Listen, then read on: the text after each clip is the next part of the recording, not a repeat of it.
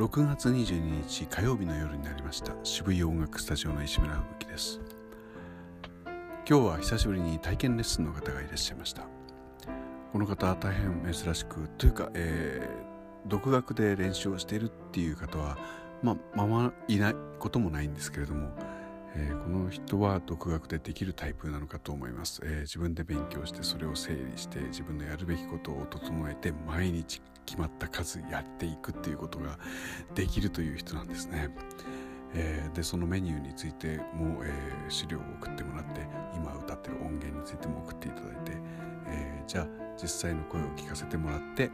えどうしたらこれを改善できるかっていう問題について、えやれますねっていう話をしたんですけども、えー、もう一つ自分なりの問題点についてもぶわっと列記してきた人なので、えー、非常にやりやすかったですね。こんな例があるんですね。